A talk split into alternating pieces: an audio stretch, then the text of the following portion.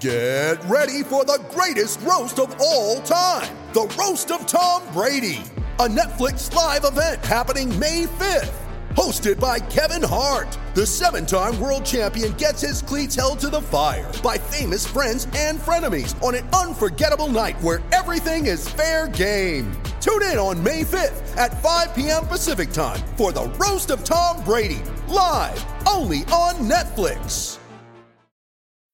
When you need mealtime inspiration, it's worth shopping Kroger, where you'll find over 30,000 mouthwatering choices that excite your inner foodie. And no matter what tasty choice you make, you'll enjoy our everyday low prices, plus extra ways to save, like digital coupons worth over $600 each week. You can also save up to $1 off per gallon at the pump with fuel points. More savings and more inspiring flavors make shopping Kroger worth it every time. Kroger, fresh for everyone. Fuel restrictions apply.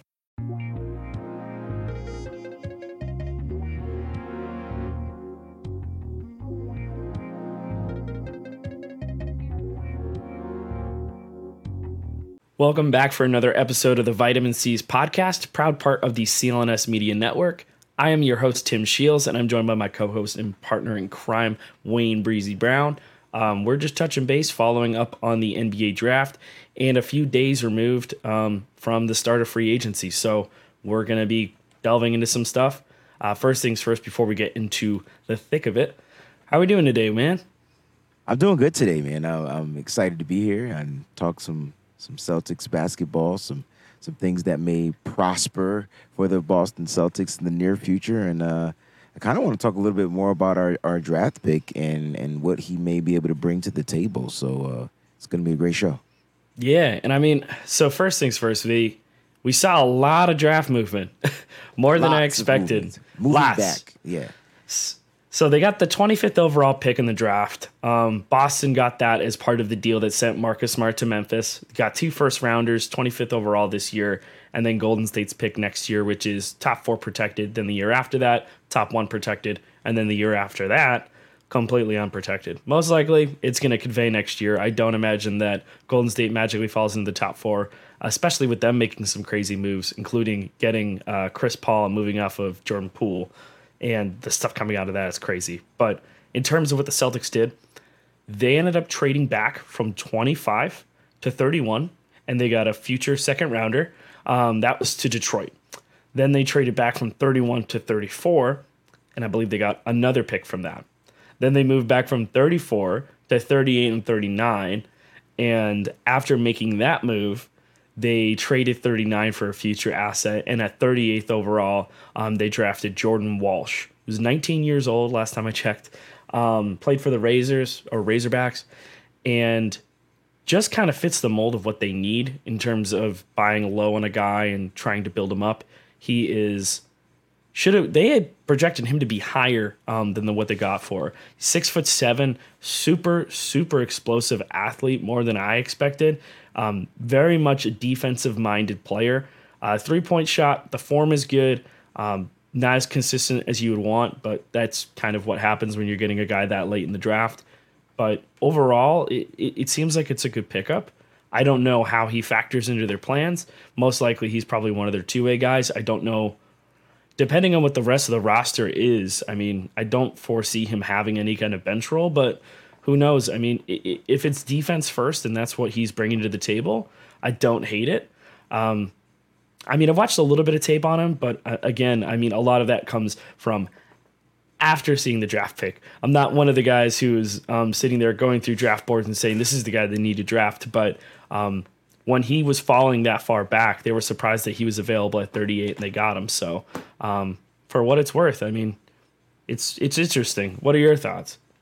I mean, it makes the the trading back scenario. It makes it makes more sense. I guess that's what I'm trying to say because uh, clearly they had themselves high. Like the Celtics are a wing drafting team. Like that's what they're gonna draft. they're gonna get wings and wings. They're gonna be taller wings. They're gonna be you know bigger. That, that's just kind of like what they do, right? And so um, I'm gonna be honest. I had no idea. I really didn't even care who we were scouting. I only care like because uh, we just have this this core of a team. And right now, I think everybody's more worried about like what are they to do? Are they to keep the core together? Blah blah blah blah blah. And we got all these little wrinkles that keep you know coming up each and every single day with other teams making moves, which leaves this little scenario possibly open. And so it's just it's just a never ending, ending story until the Celtics go ahead and do what they need to do. So hopefully July 1st we'll get that, but I don't expect it to be done on July 1st if you know what I'm talking about. But anyway, back to Jordan Walsh. So I didn't get a chance to watch a lot of film on, on guys as well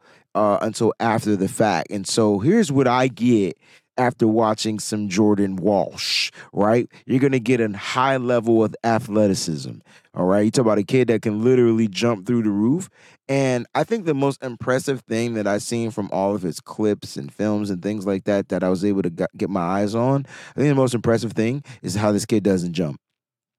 I don't know if you know, but everybody on our team is jumping. Now, I, am not saying that the NBA pump fakes are that much different than the college pump fakes and things like that, but this kid keeps his feet on the ground and gets his hands up.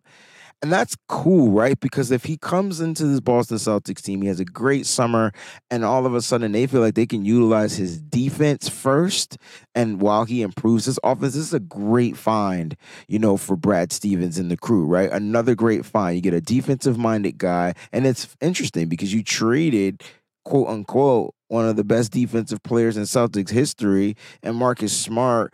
And next thing you know, you draft another guy, not to replace Marcus Smart, but to add defense and athleticism on another another end. Like you said, he only averaged about seven and a half points per game. So scoring isn't his thing. But I tell you what, his feet are good. So if you pay attention to the way he's shuffling those feet off of the screens, off of the switches and things like that, this is a kid that can come and make a mark early. And if we talk if we get back to the basketball that we like, I know they say that defense wins championships, but defense creates baskets in transition. and I miss that.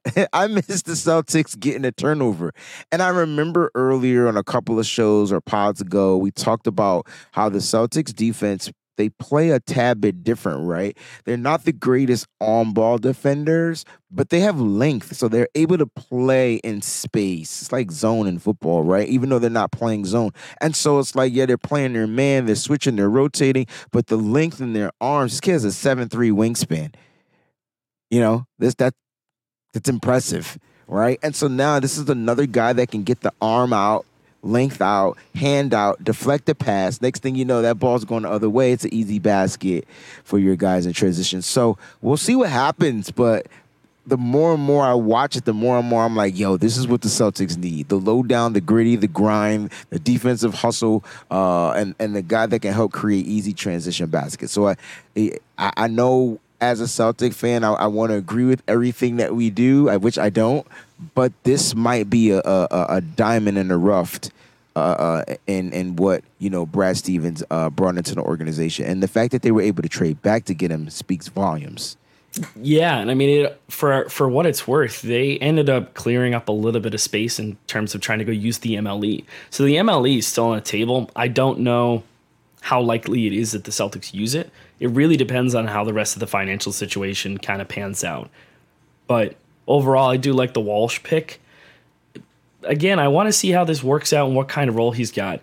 The one thing that you said that I really, really agree with is the hustle aspect because I, I just watched a bunch of highlights of this kid, you know, jumping all over the place, jumping on the floor, going for loose balls, you know, meeting meeting the uh, you know, going on ball and meeting the guy out on the perimeter and being aggressive and so those are the kind of things that you want from a wing like that. And if you're a young player entering the league, one big way for you to crack rotation minutes, if you think that's in question, is to play hard and play with energy and play with hustle. And, and most importantly of all, defend. You know, if you're able to defend, that opens up a whole can of opportunities for you. So we'll we'll see what ends up happening there. And after all of that trading back, I think Boston ended up netting four future second rounders. So they turned the 25th pick overall in the draft to the 38th pick in the uh, draft, and then four future second rounders. And the way that Brad Stevens apparently looks at second rounders is he kind of uses as that sweetener. So, you know, when you're making a deal, you sprinkle in a couple second rounders to give a little bit of flavor and seasoning, and you ship whatever out you need to. So, with the situation after everything that happened with Marcus Smart, moving on from him, landing Porzingis uh, after that Malcolm Brogdon deal with the Clippers fell through. I, I do wonder what else is going to happen there. And I, I do want to touch upon this because it's been a few days now. We've kind of had a couple days to decompress, reframe, whatever you got to do uh, to get through it. But the Marcus Smart deal, as much as it hurts for fans, um, it was a good deal. Um, I, I, do want to see what the fit is going to be like with Kristaps Porzingis. I think he adds a different element to the game. He's going to help the offense not be stagnant. Uh, he's able to stretch the floor. You're going to be able to use him in the paint. You're going to be able to use him around the elbows, both as a creator and a post up player. You do worry about durability, but you also have the durability issues with Marcus Smart. Uh, he flashes out your front court, and if you do not retain Grant Williams, which is looking less and less likely by the day, you've got another guy who can go out there and play some center minutes, play some power forward minutes, and meshes into that system um, theoretically on paper pretty well. I do want to see how it works out um, on the court, but it, it sucks to move on from Marcus Smart. But again, you know, you, you did what you needed to do. I do think that they still move on from Malcolm Brogdon, and that's where those second rounders might come into play, where you kind of sprinkle them in a deal. But I just wonder, like, what else is, you know, what else do they got up their sleeves? Because it's just, it, it feels like there's a bunch of other stuff that needs to shake out around the league. Atlanta's clearing cap space. You saw them dump John Collins, which we t- we talked about before we hopped on. Insane, insane. They just dumped him for like nothing. They got Rudy Gay and what? Uh, uh or protected first, maybe, maybe a second. I I can't. It was yeah. They got nothing. It was two pieces and a biscuit, and that that, that might even be worth more. Yeah, it's uh, worth what more. they got for John Collins. Um, but listen, when you're trying to when you when you when your team has a certain vision and you're trying to you know make the team better in a certain way you know you're willing to give away something for peanuts it's just it's just a game. It's it's kind of like what it is. You know what I'm saying? And and and you know, you know, I like John Collins. I felt like he was a young dude that provided a lot of energy that uh, developed a shot outside, you know, the three point, you know, area, and and he started hitting, and you know, he could still give you some rim protection and things like that. But he was one of those tweener guys too, tweener big guys uh, and I thought maybe before the Kristaps Porzingis situation happened, I thought maybe that might be uh, a situation because I knew Atlanta was going to dump John Collins. I think we actually talked about it, and so they did. I just didn't think it was going to go for that uh, minimum amount. But as far as what the Celtics are doing, listen, we don't know. I, I, I do know this that they they're they're trying to build a a substantial coaching roster that can coach these young guys to, to win a championship. And uh, I'm thinking and I'm hoping that since they added certain coaches that they get if they can, eh, the money is weird to me, but if they can find a way to add maybe a couple of more veterans that that that presence on, on the team, you know, that just can come in and play a role as the veteran and still have some type of significant uh, you know, impact on the Celtics roster uh, throughout the regular season. I think that would be cool. But again, like you said, money is tight and it all comes down to what teams are gonna offer Grant, excuse me, and will the Celtics choose to match the Grant Williams? And so like for me to move on from Grant sucks because that is your hustle player. That that's the guy. Like that's that's the guy that's gonna die for the loose balls. But when they drafted Jordan Walsh, did they replace Grant? Like you're not gonna get the three point shooting here. We didn't get that from Grant at the beginning either. But it it, it definitely developed into uh, he developed into that. So it's gonna be interesting to see what the Celtics do. Uh, but I think first and foremost, I mean, I think their priority is Supermax contract, Jaylen Brown, make the offer, and then wait for him to make a decision. I think that's kind of like what they have to do. Um, and then from there, we'll know. But it'll be really crazy if he turns that down and ends up somewhere like Atlanta. Yeah, we talked about it. I I have to acknowledge the fact that Atlanta made space. Um, they have got space so they can move they can move around some pieces still. Uh, reportedly, uh, they're going to be going into the luxury tax, or they are prepared fully to go into luxury tax. I don't know if Jaylen is on the table for them if he doesn't stay in Boston. I imagine he would be, um, but that would probably be you know an opt in and trade, um, or it's not. It's not even. No, it'd just be an extension if they did an extension, but they probably wouldn't sign him to an extension. They'd have to trade him, and then he would sign an extension in Atlanta if that were the case. Now, the only thing that would give me real pause in all of this, and we spoke a little bit about it before we hopped on, Marcus Smart traded, and we've heard absolutely nothing from Jaylen Brown. And don't get me wrong, I you mentioned it before. I think he's in Paris, so dude's just hanging out in France, having fun. But nothing, man. Not nothing on an Instagram story, not a tweet. Um, no no likes of the tweets or anything or the tributes, nothing like that. I, I looked before we hopped on. So a, a player who's been your teammate for seven, damn near eight years, has been there since you came into the league. You've played with him for season after season now, multiple deep playoff runs, NBA Finals appearance last year. Nothing. You, radio silence on that. And, you you said as much that it might be like him kind of getting into the zone before free agency, but is that indicative of the relationship that he had with Marcus Smart? Is that indicative of where he's at with the Celtics? Does it mean that he's looking to move on from the Celtics? So he kind of is just not even bothering saying, "Hey, we're gonna miss you, man," because maybe he's on his way out. I I don't know, but I mean, the fact that he said nothing is just so odd to me. Like he could have even just done something simple as like Instagram story, picture the two of those guys together, like my brother. You know, love you, appreciate you, best of luck, man. Hate to see you go, or even just like, you know, Memphis, you got a dog, like anything. Could have said anything at all, but crickets. I mean, look. Do I believe that there's some type of tension between the two? I do. Like I, I personally believe that. But at the end of the day, this guy's on vacation. So if he chooses not to enter the realm of what's going on, that's on him. Does he see it? I'm sure he does. I mean, he posted pictures of him being in Paris, but like I I personally don't want to take this and put blow it out of some type of proportion, but it's definitely worth discussing.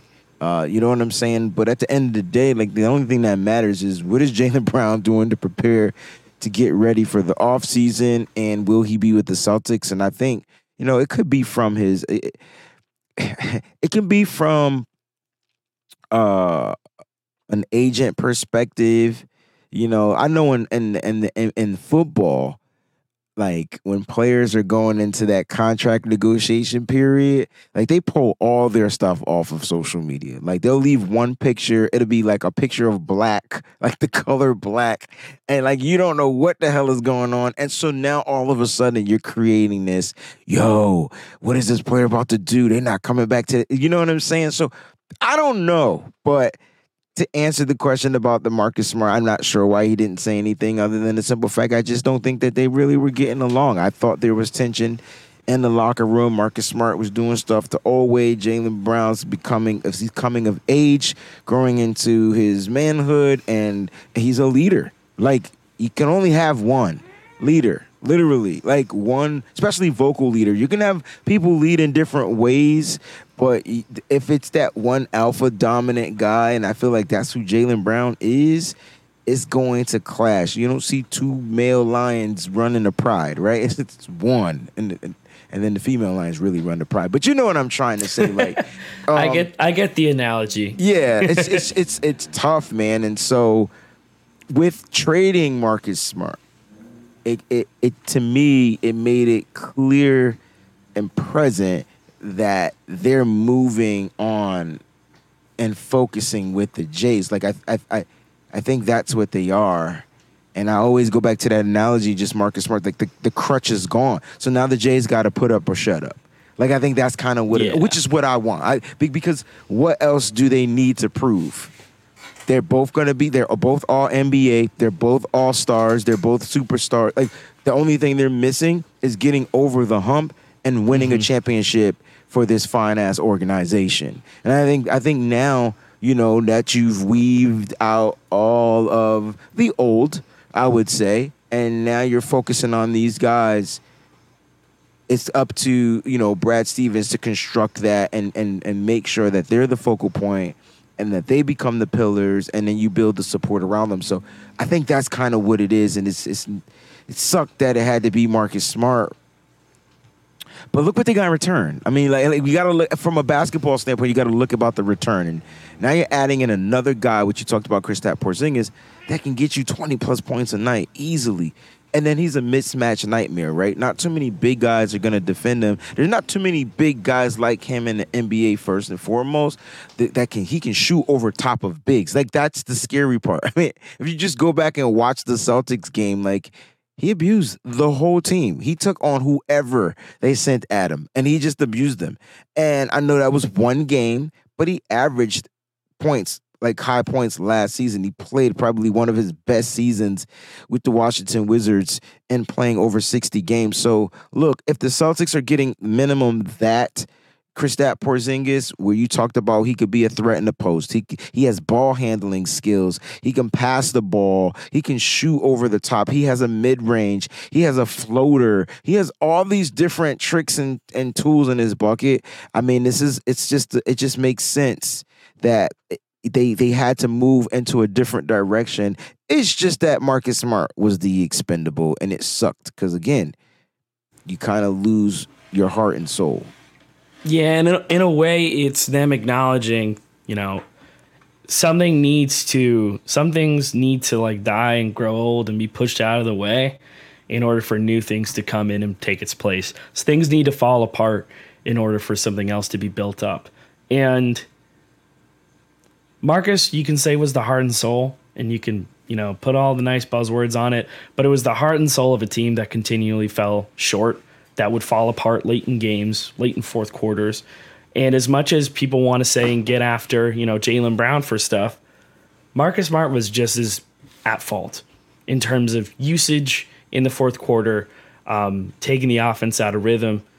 And there was just something needed to change. And I think in terms of if you were gonna move on from one of these pieces, it wasn't gonna be Tatum. And if you're gonna move on from Jaylen Brown, you're gonna move on from Jaylen Brown. But I don't think you're not gonna move Jaylen Brown before you move Marcus Smart. And I think Marcus thought he was untouchable. Um, he was pretty blindsided by the trade. So I don't know if that maybe rubs Jaylen Brown the wrong way that like it felt like Jayson and Jaylen were kind of in their own tier, and that Marcus might have been, you know, close to that tier or felt close to that tier um, because of how long he'd been with the team. I don't know. This is this is all just speculation. I know that I know for sure it was reported that Smart was blindsided, didn't expect him to be moved, and it kind of came out of left field. Brad Stevens spoke about it as much too, and saying it was just a very difficult conversation and understands the significance and importance of the player. So now you have this whole situation where you're moving forward. You've got to build around the Jays, and then you've got to figure out what else is coming. Um, and it's difficult. You know, uh, Malcolm Brogdon, like I said, I think they should still move on from. But Brad Stevens spoke about him. Um, basically, what ended up happening was is he came forward, had an interview with uh, Chris Forsberg uh, for, I believe, Celtics Talk podcast. Uh, was talking to Chris Forsberg of NBC Sports Boston. Spoke on Brogdon, spoke on Smart, uh, spoke on the addition of Kristaps Porzingis, what he brings to the table. Uh, if you haven't checked that out, you should. Um, but he had a conversation with Malcolm Brogdon.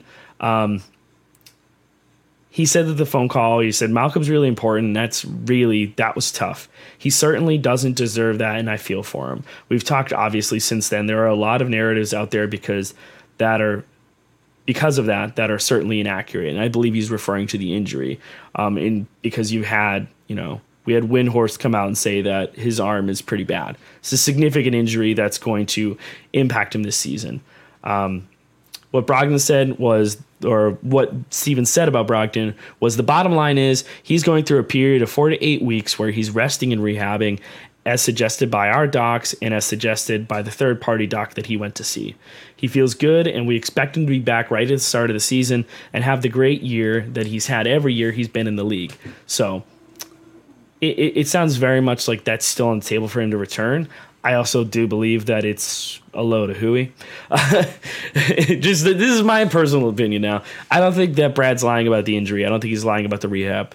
Uh, I think that would be insane if he was, and that's not the case. I think that he's just looking at it overall, he has to go ahead and do damage control on this. But if you're the Celtics, like that's the biggest salary you've got outside of the Jays and now Kristaps Porzingis, who signed into a $36 million player option uh, for this season with an extension still on the table uh, long term, which they can discuss in July. So that's something that's probably going to happen. Uh, I think the most he can get is two years, 77 million, and I think that's what they're going to ultimately do for Porzingis. Now, for Brogdon, I think you know there's a couple other options out on the table. Maybe you look, you revisit stuff with the Wizards. Um, maybe you try and make a separate deal for Tyus Jones, who they acquired from Memphis. Um, I think there's an entire possibility where they had two separate trades on the table, and Tyus Jones was another one that they could go back to um, because they did have that framework lined up with Memphis as a backup when uh, the Brogdon deal fell through with the Clippers. Maybe the Clippers, you know, after a physical or something like that, will consider trading for Brogdon, and then maybe you look at Norman Powell. Norman Powell is also on the on the trade block now officially, so he's available. And there's going to be a lot of player movement. Uh, Jake Fisher dropped an article uh, for Yahoo Sports, and check it out if you haven't. But there's there's expected to be a lot of movement. Um, everything from like Max Strus going potentially to the Pistons. Um, you've got other guys moving around. Obviously, you got Collins who got sent to the Jazz. Um, you've got the Pacers and the Pistons. Um, they like um, Hunter with the Hawks, so like there's something that could potentially happen there. I, there's a lot to sink into, and you know by the time this episode drops, we're gonna have two days before the start of free agency. Um, tampering period starts on the 30th at 6 p.m. So be ready. That's Eastern Standard Time, and then from that point forward, it becomes the uh, legal legal tampering period where teams can start talking to players, start negotiating. Um, and then when free agency actually starts, kicks off officially, um, they can start inking those deals. But a lot of player movements coming this season. I just don't know um, how the Celtics tie into that. Yeah, it's gonna be interesting to see what they do with Brogdon. I know the money situation is the issue, but um, I, I don't know if I want to move on from the six man who we were able to count on night in and night out until after. You know, I mean, the only time he was uh, not accountable was during the the playoff series where he was hurt and he just couldn't shoot, couldn't finish. You know, he had he had the issue. So it's going to be interesting. Um, to see if that's a contract that they're going to try to move. Uh, but again, it's going to come down to his health. And I don't know too many teams that might want to take on the contract with a player with an injury history. Um, and, and, you know, that's, that's a lot of money. And so for me, if the Celtics can keep him, I wouldn't make any too, I wouldn't make too many more additions uh, to this roster. You had a roster to me that would have worked last year with Marcus Smart and all the guys that we had. And unfortunately, I mean, we literally fell short. Like literally, Jayson Tatum falls on the ground 28 seconds into a game, and it was kind of over. You know, like you lose, and and it kind of puts things into perspective. Why Tatum is like the best player on the Celtics because you know this is not a shot at Jaylen Brown, but they started sending three people at Brown. So like with Tatum commands doubles and things like that. And so it was just a weakness. It, and they they figured it out.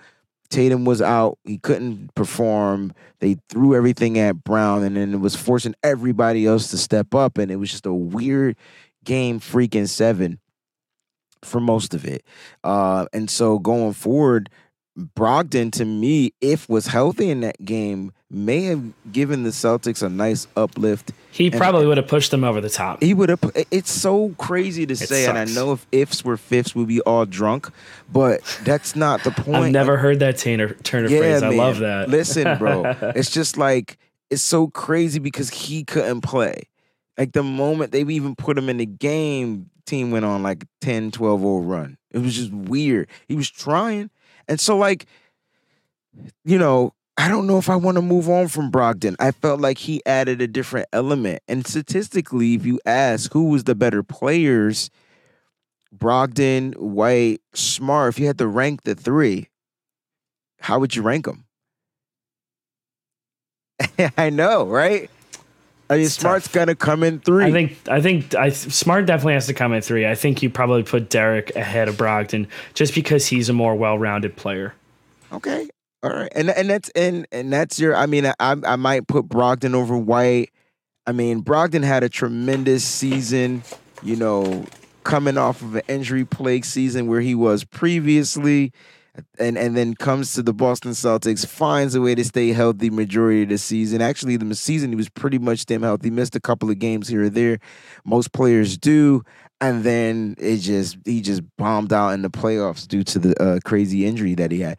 But that's my point. So like, you, you, if you look at it like this, you already lost Marcus Smart, and you I don't think anybody on the Celtics can give the Celtics that intangible reference like Marcus Smart. I mean, the things he did to keep plays alive, the things he did, like no one I don't think can do that. We have, I think the players are more skilled and they have to be more precise and more accurate and be more smart and wise on the plays that they're making, the shots that they're taking, things like that. Because you're not going to have a Marcus Smart to save that ass anymore.